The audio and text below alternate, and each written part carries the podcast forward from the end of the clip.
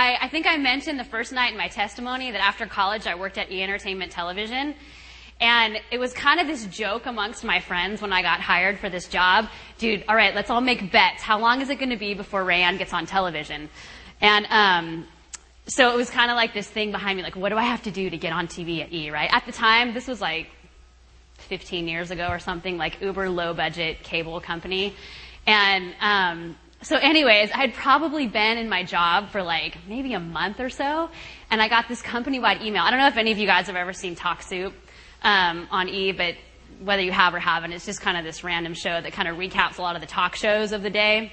And they do some kind of corny sketches every now and again, little skits and stuff where they make fun of like talk show people and stuff. Well, anyways, I'd been in my job for about a month and I get this like company-wide email that says, hey, Talk Soup needs some tap dancers for Friday for a sketch. Immediately I tap back. I can tap dance, send, you know. Phone rings. Hey, Raeanne, yeah, we just got your email. Can you meet us up in Studio A in about 10 minutes? And I'm like, yeah oh my gosh, you know? So I cruise up, I cruise up to the studio and I'm seriously like, I was having flashbacks sitting there, like I have not felt that, that nervous since that moment, you know? Um, cruise up to Studio A, I'm with John Henson, he was the old host of Talk Soup a long time ago. And, um, anyways, they're like, yeah, so we're doing this thing and we want you to tap dance. Basically, it's just going to be your legs and then we're going to have um, John's body up top. So it'll look like he's tap dancing with the girl's legs, you know. And I'm like, all right, yeah, I can do this. They're like, yeah, so just totally, you know, get your tap shoes on and if you got like ruffly socks or something, that'd be great. And we'll meet you here Friday at four. And I'm like, all right, awesome. I go back to my desk and I'm like, oh my gosh. And I call my mom. I'm like, dude, can you FedEx my my old tap shoes down? You know, like I hadn't danced since I was a kid, you know. And all of a sudden, I'm going to be on television on Friday tap dancing. Um, so literally, I go home to my, my roommates and I'm like, dude, I'm going to be on TV Friday. You know, I'm all fired up. And, um, and I started totally panicking because I probably hadn't tap danced in like 10 years and thinking like, oh yeah, it all comes back to you, right? It's so no big deal. No, it doesn't. And I, when I got the tap shoes the next day from my mom, I, um, I went down in the parking garage of the apartment I was living in so that I could like, you know, have that cement floor to tap. And I was down there for like hours and hours and hours, like freaking out, going, oh my gosh, I can't remember this stuff. Then Friday rolls around and I'm totally sweating and they're like, all right, so they put me on like this blue screen. like, all right, if you can just stand right here on the X, you know, and go for it. I'm like, are you going to give me any music or any kind of direction? Nope, just do your thing. I'm like, ah. So anyways, the end. Okay. so I just had like bad flashbacks sitting there of being put on the spot. All right, ready? You're doing a dance. And I'm like, oh my gosh, I'm not ready. It has nothing to do with what I'm talking about tonight, but thank you for letting me start this totally stressed out. Um, what now? How did it go?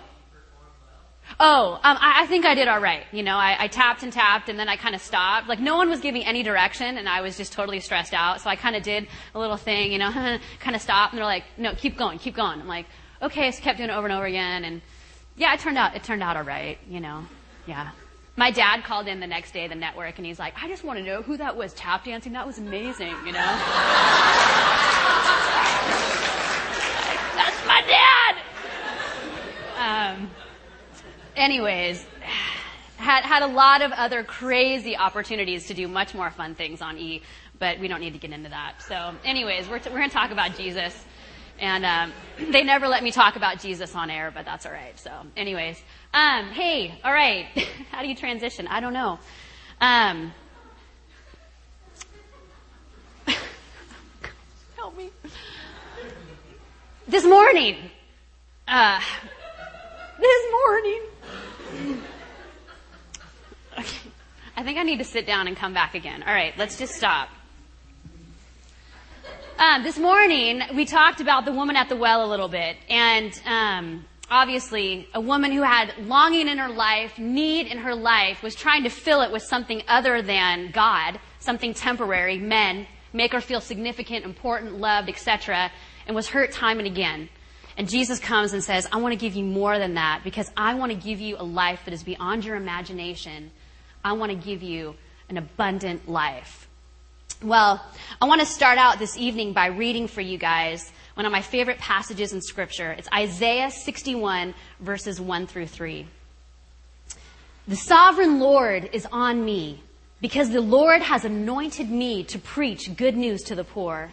He has sent me to bind up the brokenhearted, to proclaim freedom for the captives, and release from darkness for the prisoners, to proclaim the year of the Lord's favor and the day of vengeance of our God, to comfort all who mourn, and to provide for those who grieve in Zion, to bestow on them a crown of beauty instead of ashes to give them the oil of gladness instead of mourning, and a garment of praise instead of the spirit of despair. And they will be called oaks of righteousness, a planting of the Lord for the display of his splendor.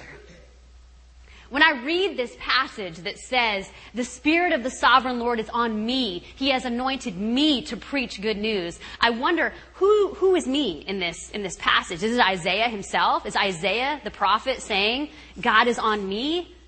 Well, you don't have to wonder too long because in Luke chapter 4, starting in verse 14, it says this. Jesus had just gone through his season of being tempted in the wilderness. Um, and after that, it says, Jesus returned to Galilee in the power of the Spirit, and news about him spread all throughout the whole countryside. He taught in their synagogues, and everybody praised him. He went to Nazareth, where he had been brought up, and on the Sabbath day, he went into the synagogue as was his custom. And he stood up to read. The scroll of the prophet Isaiah was handed to him and unrolling it, he found the place where it is written, The Spirit of the Lord is on me because he has anointed me to preach good news to the poor. He has sent me to proclaim freedom for the prisoners and recovery of sight for the blind, to release the oppressed and to proclaim the year of the Lord's favor. Then he rolled up the scroll, handed it back to the attendant, and he sat down and the eyes of everyone in the synagogue were on him. And Jesus began teaching them by saying, Today, this scripture is fulfilled in your hearing it. Today, this scripture is fulfilled in your hearing it. Today, those who are in bondage and are prisoners are going to be set free. Those who are blind are going to be made to see. That in this day, this passage will be fulfilled. That's my prayer for us tonight. That this passage will be fulfilled in every one of our lives as we have heard it tonight. Father God, I pray that you would give us open hearts and open ears to hear you. God, I pray that this passage would be fulfilled in each and every one of our lives tonight. That we would hear the good news, Lord, and those of us who are prisoners would be set free. Those of us who are blind would see again. And those of us who are feeling oppressed in this life would be released. God, I pray that you would renew us and heal us and restore us and make all things new. In Jesus' name, amen. This morning, the woman at the well was bound by the sins of her past. This laundry list of men that had come in and out of her life. And, and her, her, her emptiness was kind of bondage in her life. She was kind of a slave to it. And so she tried anything that she could to fulfill that longing in her life, but time and again she couldn't. It was kind of like she was bound to it. And lots of times in our life we are bound to our sin, or maybe we're bound to stuff in our past that kind of locks us up like prisoners. But the beauty about this passage of scripture is that Jesus says, I have come to set you free from that stuff in your life that is binding you to something small and to something lesser. He came to set the captives free. I had a very interesting experience with captivity once, being a captive myself. And I, I kind of grew up singing in church. I loved to sing. And I've sung in a ton of different weddings, and so, you know, kind of the wedding singer. Um, and this one particular time, I had these two students from, from Malibu when I was working down there, two Pepperdine students getting married. They asked me to sing in their wedding. I said, sure, I'd love to, you know. So I was invited to the rehearsal dinner after, you know, we rehearsed the song. And the rehearsal dinner was at a country club down in Los Angeles. And it, there's like a dress code. So like you couldn't wear jeans. I had to wear a nice dress and so forth. And so I show up in my dress and my heels. And, and this uh, rehearsal dinner was all outside. And it was like a wedding reception. I mean, it was, there was a live band. It was somewhat of a Hawaiian theme, but really it was just kind of blown out of the water. And, um, anyways, when I got there, I really only knew two other people in this whole affair. You know, it was probably a hundred people there with all the family and everything, but I knew the guy that was marrying um, the bride and groom, and I, I knew like one other lady there. So I'm kind of like mingling with these two people, and then all of a sudden they say, okay, if everyone can find their seats for dinner, and it was assigned seating for dinner. So I'm thinking, well, surely I'm going to be sitting with people I know, right? Well, no. I go to sit at my table and I'm at a whole table with nobody that I've ever met before. So that's fine, you know. So I sit down and the minute I sit down, I have got to go to the bathroom really badly. So I kind of ask these guys, I'm like, hey, do you guys know where the bathroom is? And they're like, oh yeah, it's right down there. See where the band is playing right there? There's that little building, that's the bathroom. I'm like, great, thanks. So I get up and just, you know, walk down to the bathroom thinking I'll just hurry up and go before dinner starts. So this little nice path all outside, like I said, you know, little row of roses, the band's playing, and there's this little brick building. And so I go over and grab the door, and it's locked. I'm like, okay, someone must be in there. So I wait. This lady comes out, and I go to open the door to the bathroom, and literally you open the door, the toilet is right there, and there's a little sink, and that's it. It's just this tiny little one person bathroom, and it's all brick, right? And I am just dying, right? So I get in there, and I turn around to close the door, and the door's like not latching, you know? It's like I know that little thing's not sticking in the hole, and I'm like, come on, come on, I gotta go. I'm like, alright, dude, alright. I'm just gonna like go. I have to go so bad, right? So I kind of like have to let go of the door if I'm gonna, you know, make it on the, the pot. So I like kind of like let go. And so there's a little grate at the bottom of the door, right? Maybe like a little vent or what have you. And uh, and I'm like, I'm just gonna stare at that vent, and if I see feet walk up, I'm jumping up. Otherwise, someone's gonna open the door, and in all my glory, I'm gonna be there, right? So I sit down real quick, right? And I'm looking, I'm looking out that vent. I'm looking out that vent. Go, go, go, go, go, go, go. Done. Yes. You know, nobody came in. Turn around to wash my hands. All good. Turn to leave and the door handle is dead. It's just like hanging there, you know? And I'm like, oh my gosh, oh my gosh. I kind of push on the door, which had latched by that time, and, and it, I can't get out. And the door is not responding to the handle at all.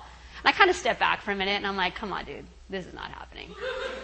Let's try again. All right, do it, do it, do it. Totally cannot open the door. So I kind of step back, and I'm thinking to myself for a minute, all right, everybody just sat down to dinner, so no one's getting up to go to the bathroom now. They're all just sitting down to eat. I'm at a table where I didn't know anybody, so no one's sitting there going, where's Ran? Where did Ran go? I don't even know these people. They're probably just carrying on, didn't even notice I was gone, right? I'm like, okay, it's probably going to be another 20 minutes or so before anyone comes to use the bathroom. Like, this is ridiculous. So I kind of get down in, in my dress and heels. I'm on the ground in the bathroom looking out that grate, and I could see the feet of some people at a table that was somewhat nearby. And I'm thinking, all right. Hello? Excuse me? Uh, excuse me, hello? Nothing. And, and, for some reason, in my head, I'm thinking, I don't want to disrupt anybody. I don't want to interrupt anything, you know? Hello, I'm locked in the bathroom. So one more time, I grab the door, I grab the door. The door handle comes off completely. Is in my hand. And I'm like, all right, dude, where are the cameras? I'm being punked. I know it. This is ridiculous, you know? So I don't really know what to do. I look down. Oh, brilliant. There is a plug with an extension cord running outside under the door. I thought, you know what? I bet you this is the sound system for the band because the band is like right outside the bathroom. I'll plug it, unplug it, sound will go out, someone will be like, hey, we'll fix the sound system, you know, come in the bathroom, I'm saved, right? Brilliant, right? Here we go. Nothing happens. The music's still blaring, everything's going, nothing. And I thought, oh my gosh, what am I gonna do? So there's a little like bolt up top, like a little lock, kind of twist that, try to twist that, nothing's happening.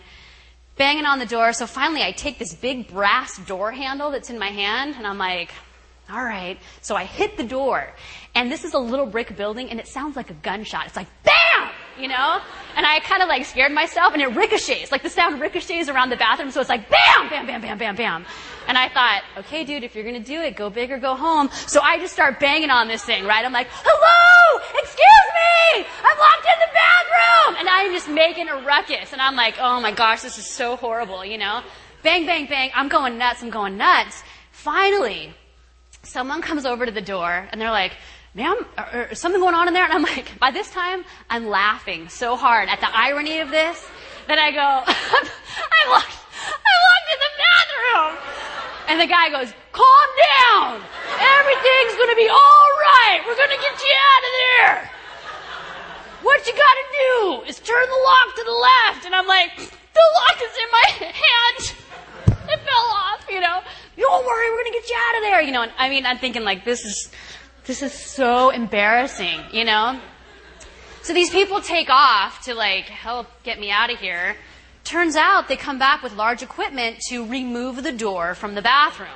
And I'm thinking to myself, dude, they're going to take this door off and all hundred people are going to be gathered around like, you know, please God, let her get out of there alive, you know, and I'm thinking it's like so taken away from the bride and groom, you know, they're going to open the door and people are going to erupt and like cheers, you know, you made it. And, um, they take the door off and I walk out and no one is even as much as looking in this direction. Party's going on, everyone's eating. By that time, they're having their dessert and their coffee, you know, just enjoying. And I thought, that was so weird. And I kind of walk over to the table of people that was just right here, a couple steps away. And I go, I grab this guy and I'm like, hey, did you, did you hear me in there? And he's like, was that you? Well, I thought somebody was doing construction over there, making so much racket. I'm like, okay, thanks, crazy Uncle Larry. And you know, what I thought was going to be just a quick trip to the bathroom, totally no big deal, turned out to be like a 45 minute ordeal. And how many times in our life do we think, you know, I hear a lot about porn on the internet. I'm kind of curious. I'm just, I just want, I just got to see what's going on. It's no big deal. I'm just going to look for a second and then I'll stop. It's no big deal, you know? and we just take one quick look because we think like it's not a big deal. I'm just curious. What's everyone talking about? You know? And all of a sudden we get trapped in something and a quick glance can turn into maybe a 45 minute ordeal, which turns into a daily habit, turns into an addiction. Something really small, like, yeah, I heard, I heard from some people that like if you can just like throw up for a week, you can lose like 10 pounds. What's a week? It's no big deal. I'm just going to give it a try and see what happens. You know, I can stop. I can always stop. It's not that big of a deal. Anything that we might think it's just one little thing, you know, I wonder what it would be like to maybe just go a little bit farther sexually with my boyfriend or girlfriend, or what would it be like, you know, if I was the life of the party for once? Maybe if I just get drunk one time, I just want to know what that feels like, you know? To kind of fit in, to have everybody think, like, dude, you're one of us. And we think we can just try something or take a quick taste for a minute, and all of a sudden, we find ourselves in chains, locked up in some stinky, rotten room. And the reality is, nobody else really cares what's going on. You might be dying in that room. You might be dying in your change to some kind of addiction or some kind of just crap in your life. And there's a lot of people that really just don't care. But when Jesus comes in, the, in Luke and says, The Spirit of the Lord has sent me to proclaim freedom for those prisoners, to proclaim release for the captives and recovery of sight for the blind. My guess is that Jesus would not have come to give that message unless it was something that we needed to hear. He's not going to come to set the captives free unless they're captives. He's not going to come to give people their sight back unless there is a problem with blindness amongst us. And there is. There's so many things that become that can become bondage in our life. You know, yeah, maybe there's some big stuff, the hot topics, like I said, you know, addicted to porn or alcohol or, you know, an eating disorder or whatever, but there's a lot of other things that, that can be bondage in our life. It can be our insecurities, our fear of the future. I don't know what I'm going to do when I graduate. I don't know what I'm going to do when I graduate. And all of a sudden you spend every waking moment like online looking for job opportunities and trying to figure out and trying to map out this plan of what I'm going to do when I graduate. And oh my gosh, what if I graduate and I don't get married? You know, and all these little fears that we have can become incredible bondage in our life or this intense overwhelming need to perform and to succeed. And we become obsessed with being perfect and doing it cleaner and better than everybody else because I've got to succeed. I've got to climb higher and higher and higher. And you're never fulfilled. And it becomes bondage in our life. It's like we're chained to these addictions. Or maybe it's not even something that you've done or that you're doing. Or maybe it's, maybe it's your family. Maybe it's mistakes that your family has made. Maybe it's your parents are divorced and that pain that was inflicted upon you through their divorce is something that still haunts you constantly. And their mistakes or their decisions has become bondage in your life. Because the reality is bondage is anything, anything that hinders you from receiving the abundant life that Jesus came to give you. Anything whatsoever. That's what bondage is. In John 10:10, 10, 10, it says this. I'm sorry, the light is so bad up here. Um, in John 10:10, 10, 10, Jesus says this. Jesus says, "The thief comes only to steal, kill, and destroy, but I have come so that you may have life and have it to the full." The thief comes only to steal, kill, and destroy. It's like in the world, what they're offering us to fulfill us really the plot and the scheme of the enemy is just to steal from you, to kill you, and destroy you. But Jesus says, you know what though? I've come to give you life. And he doesn't just stop there. He says, life to the full, to the fullest extent, life in abundance. What are your chains? What are the things that are binding you to a lesser life that's keeping you from receiving that life to the full that Jesus came to give you? Maybe you're sitting there going, oh, but you don't know. You don't know what I've done. You don't know. I've got so much crazy stuff going on in my life, so many things that I have tried to stop. You have no idea what I've gone through. And it's not that easy. You know what? I don't. I don't know what you've gone through, but I do know this that Jesus is bigger. Jesus is bigger than any sin in your life. He's bigger than any heartbreak that has been caused you by your family or by a loved one. Jesus is bigger than any addiction you could possibly have. And the death that he died on the cross is far more powerful to set you free from those things than the actual chains themselves. Jesus has come to set us free from our shame, from our guilt. His question is, will you let me? Will you let me set you free? Will you trade me, if you will? Will you trade me those chains? Back in Isaiah, he says, Will you let me put on you a crown of beauty instead of ashes? Will you give me your ashes? Will you give me the things in your life that are dead and producing nothing? Because I want to take them from you and I want to give you something good. Will you give me your spirit of despair, your hopelessness, your frustration? Will you give it to me? Because I want to give you a garment of praise. I want to give you something to praise me about. Will you give me your mourning? Because I want to give you the oil of gladness. Jesus says, Will you trade me? Will you trade me your chains for freedom? I want to give it to you. When I was at Wheaton College, my junior year, I joined the gospel choir. And I've always loved to sing and um, especially gospel music. And I can honestly say that looking back over my four year college career, the gospel choir was one of my ultimate favorite college memories of all times. It was just awesome. And um, this one particular time, we were invited to go sing at Joliet Maximum Security Prison in Chicago. It's a pretty pretty famous prison, and um, so a bunch of us said, "Yeah, we'd go."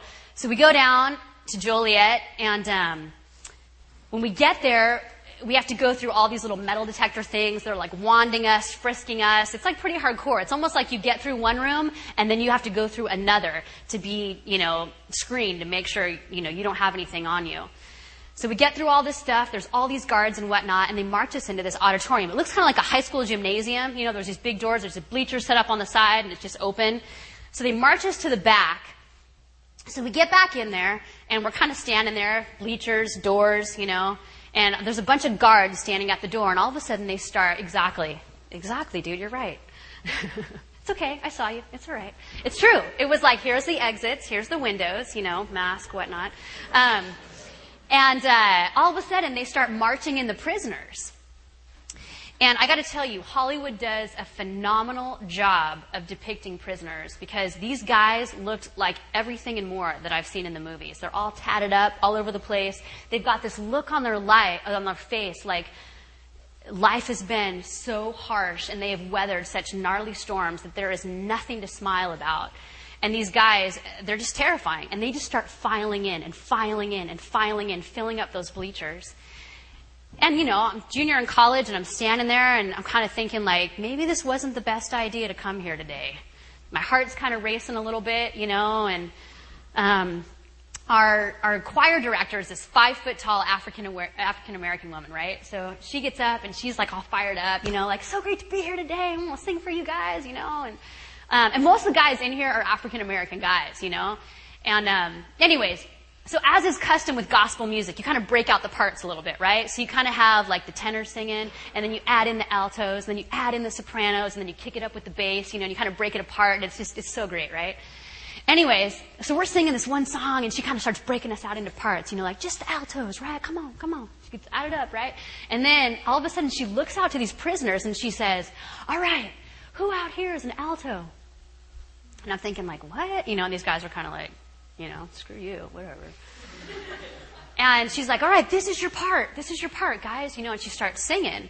Um, she starts singing, thank you, Lord, for one more day. She's like, come on, you guys, you sing that. You sing that, right? And then all of a sudden she's says, how many of you guys out there are tenors? You know, and all of a sudden a bunch of guys raise their hand, right? Quite a few guys raise their hand. And she was like, all right, this is your part. It's, I've got to see Jesus. I've got to see Jesus. Oh, I've got to see Jesus. All right. And so these guys are like, okay. So all of a sudden she's like, okay, come on, come on, let me hear your part, right? So you get these prisoners and they're like, I've got to see Jesus. Oh, God to see Jesus. You know, whatever. They're kind of like not too into it, not too into it. Well, then she kicks up the band, right? The band comes in, and all of a sudden, these guys, you kind of like hear a little bit of a rumble, and all of a sudden, these guys get up on their feet, right? And these guys are singing their part and they're like, I've got to see Jesus. I've got to see Jesus. Whoa, I've, and all of a sudden, little by little, we got fists in the air, okay? And these guys got their fists in the air. They are jumping up and down, okay? No, it wasn't funny, dude. It was terrifying, okay? I'm serious. And it is so loud, you know? I mean, like the, the thunder, the thundering noise of these guys jumping up and down on the bleachers. We're talking like probably 400 prisoners, okay? And they are jumping up and down. I've got to see Jesus! I've got to see Jesus! Whoa! And I'm standing there going, I'm about to meet Jesus! I'm about to meet Jesus, you know? I'm thinking, these guys charge me, there's no way out except that way. This is not good, you know? But these guys were so incredibly intense in shouting and raising their fist. And all of a sudden, once my intense fear somewhat subsided, I sat there and I thought, oh my gosh, if there is anybody, anybody who needs to see Jesus, it's somebody who is totally shackled to their sin and their past. Somebody who is a prisoner because Jesus is their only hope. The world has already condemned them.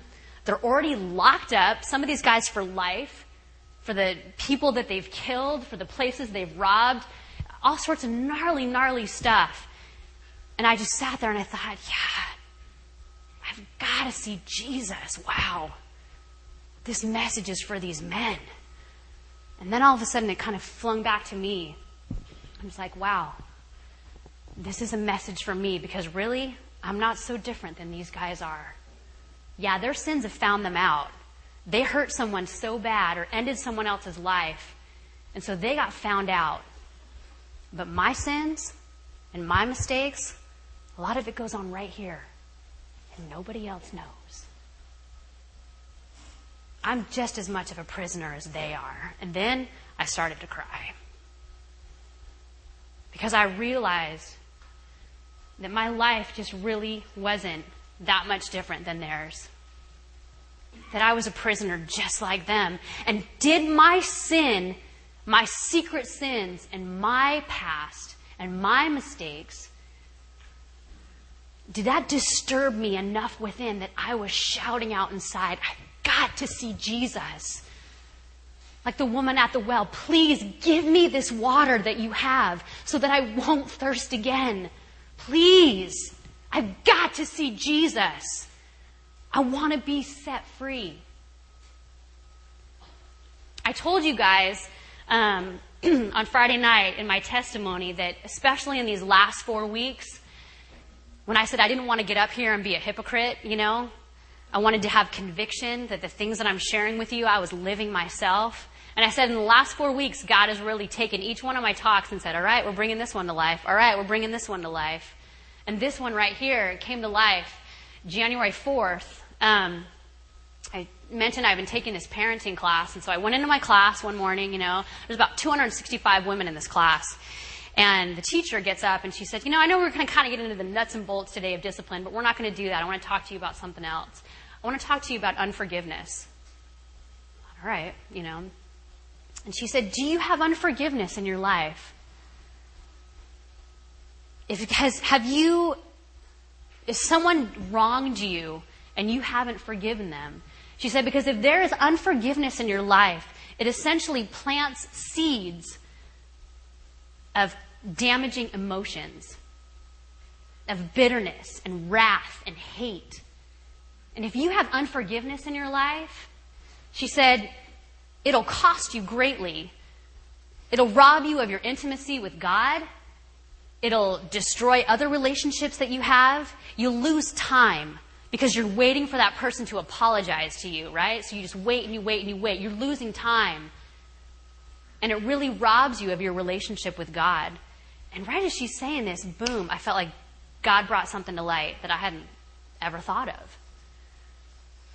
About two and a half years ago, my very best friend in the whole world um, did something that was very, very hurtful to me. And it damaged our friendship greatly. And I forgave her for what she did. But a couple months after the incident, we had a conversation on the phone, and she said some incredibly damaging, hurtful words to me that really ended our friendship forever. And I can tell you honestly, for the last two and a half years, I have replayed those words and that conversation in my head, or I've rehashed it out loud in the car as I've driven alone, or in the shower in the morning at least once a week for the last two and a half years. And I have allowed those words to hurt me time and time again. And when this lady is talking about unforgiveness in our life, God brought up that incident. And I thought, well, I don't have any bitterness or hate or malice towards her. I don't know how this is unforgiveness in my life. And God just showed me how I have been in bondage to those hurtful words. And even though I felt like the victim, God said, still, that is unforgiveness in your life. And you need to forgive her and be set free from that. And so she hadn't apologized or even acknowledged that she'd done anything wrong. So I wasn't going to call her and be like, hey, by the way, two and a half years ago, no, we haven't talked for quite some time, but I forgive you for those words. But instead, I thought, you know, I just need to get along with God. And after that class, I just drove out um, to a spot and I, I sat with God and I said, God, I want to be set free from replaying that incident over and over again in my life and being hurt time and again from it because I realized my relationship with God had gotten smaller and my intimacy with the Lord had suffered because of this bondage I didn't even know that I had in my life. I didn't even realize it till someone brought it to light. That that was the dirt clod, if you will, that was prohibiting that living water from filling every part of my life. And I prayed and I said, God, I forgive her and I want to be set free from this.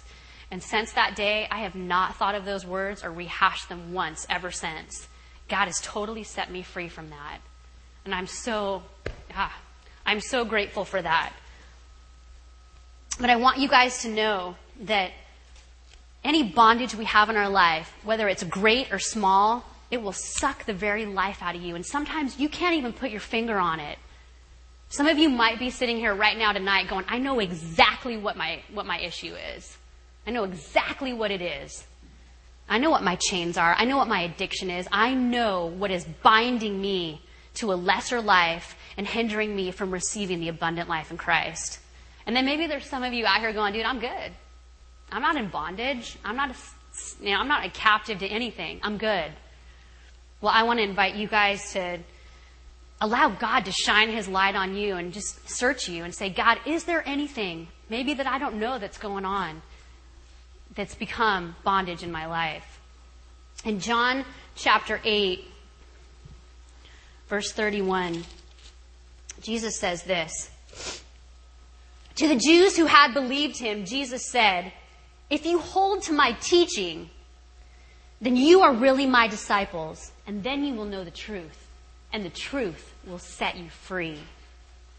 Well, the Jews answered him, We are Abraham's descendants, and we have never been slaves to anybody, so how can you say that we're going to be set free? We're not captives. What do you mean, we'll be set free? And Jesus said, I tell you the truth. Everyone who sins is a slave to sin. Everyone, everyone who sins is a slave to sin. Now, a slave has no permanent place in the family, but a son belongs to the family forever. So if the son has set you free, then you are free indeed. If the Son has set you free, you are free indeed. Jesus says that I will make you a new creation and you will be free indeed because of my truth and because of what I did on the cross. And if you're sitting here tonight and you're saying, I know Jesus and I've been set free, then let tonight be an affirmation that you are free indeed. And praise God for that.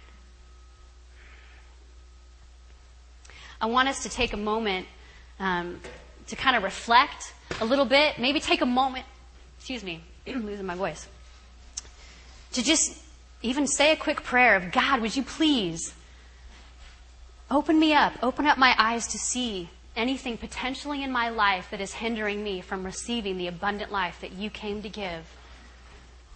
Is there anything that is bondage in your life, anything that you're bound to?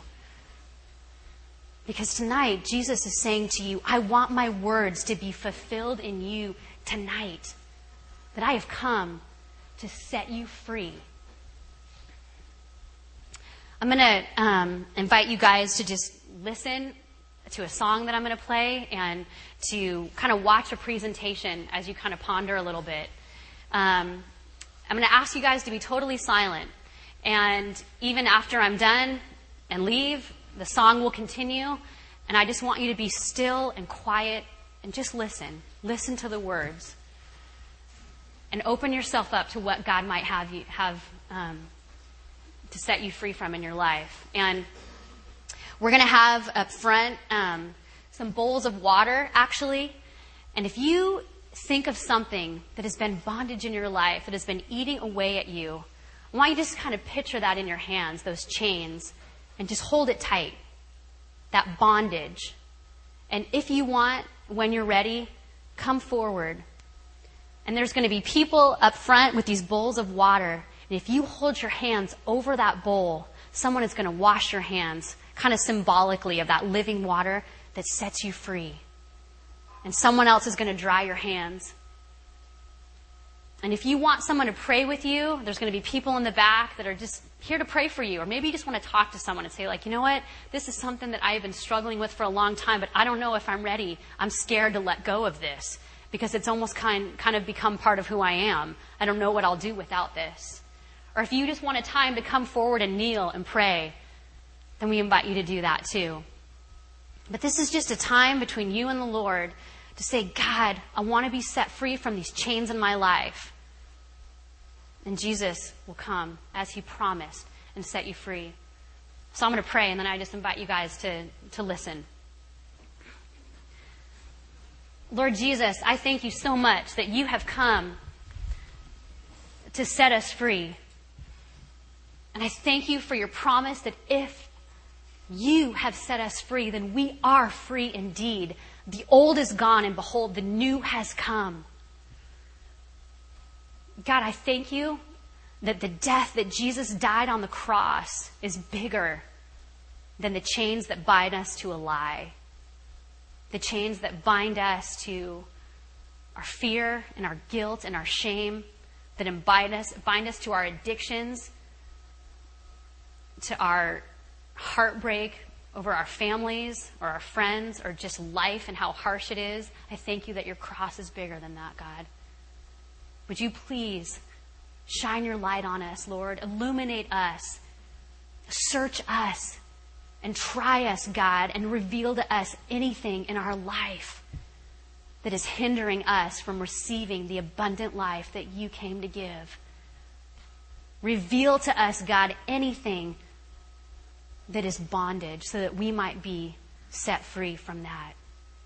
And God, we will give you the praise for it. And we thank you, Lord, that you love us too much to allow us to continue in the life that is lesser than the one that you came to give us. In Jesus' name, amen.